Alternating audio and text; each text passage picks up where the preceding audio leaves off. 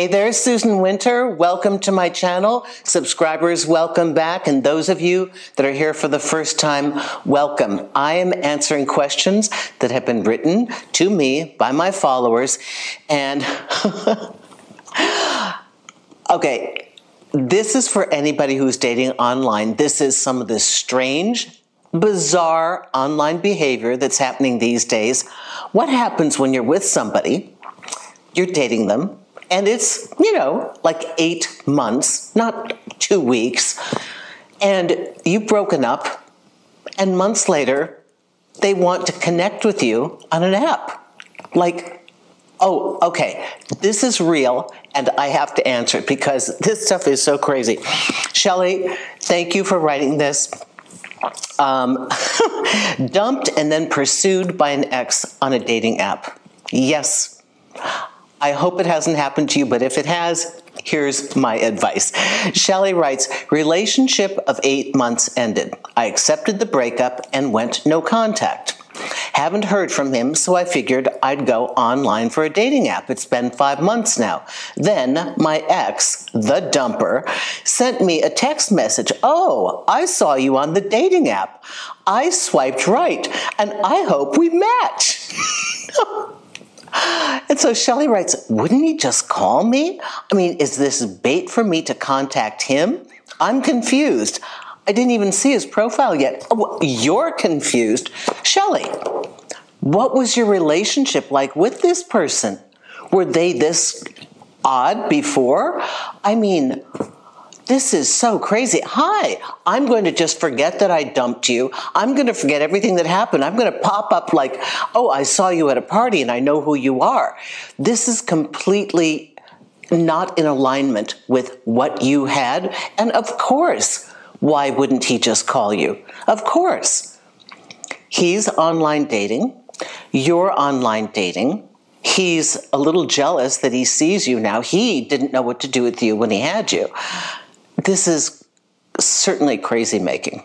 And I don't blame you, but I, I read this because I know that stuff is going on out there that we laugh about. What the relationship experts, when we talk to each other, it's like, can you believe that somebody did this? But when it's happening to you, it's very disconcerting. So let's deconstruct this. Firstly, this would be nutty behavior if you dated a couple weeks we know the automatic answer would be ignore the person. You had your chance. I don't do repeats. I did it. You know, I didn't like the way you handled me, whatever you said, right? But eight months, this was actually a partner. And I'm assuming if you say I dated for eight months, I'm answering this question with the assumption that you were a committed couple, not just like I've been hooking up with somebody randomly and the time period was about eight months, because then what I have to say makes no sense. So let's say you were a couple. The first thing I would do, only to take it by the horns, I would contact the person and say, hey, what is up with that? Do you realize that that is both, I mean, it, it is offensive. You want me to match with you? I matched with you for eight months and you didn't think it was a match. So explain this to me because if you've had an eight month real relationship, this person owes you some explanation. Perhaps it is the subtle way that they are trying to see if they can get back with you.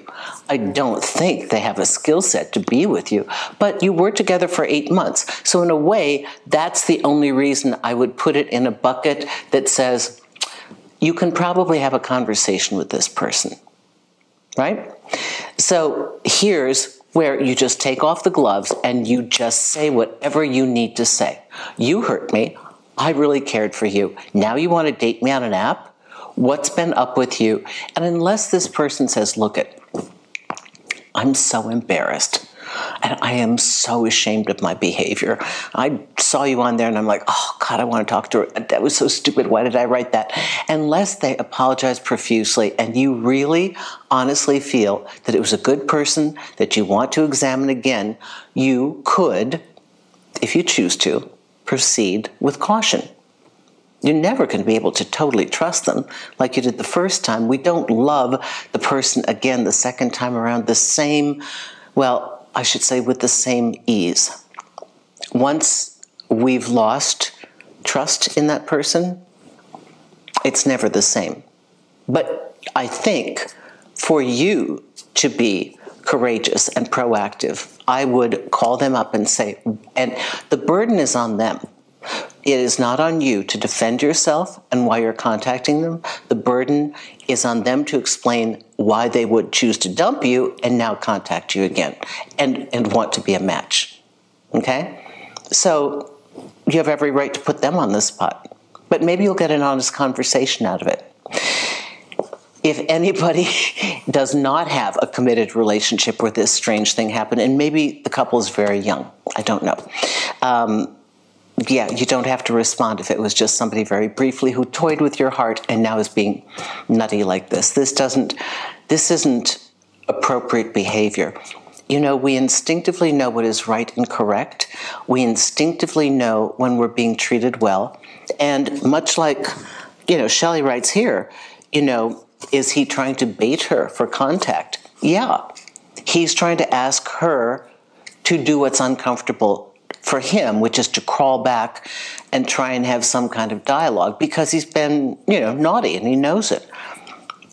It is always up to you. If you've decided that you've explored this, they hurt you, there's nothing more you need to see, there is no conversation necessary. It's always what feels right to you. But I do urge you to take each one of these situations that you have in life and challenge yourself to do the thing that is a little uncomfortable, that is representative of who you would like to be at the highest form of yourself. So if you never had your say, you hurt me, now's the time to say, you hurt me. You see what I mean? So always improving and using every every chance that we get in a relationship to improve our skills and to learn where our deficits are and to stand up for ourselves, to speak our truth, whatever needs to be said.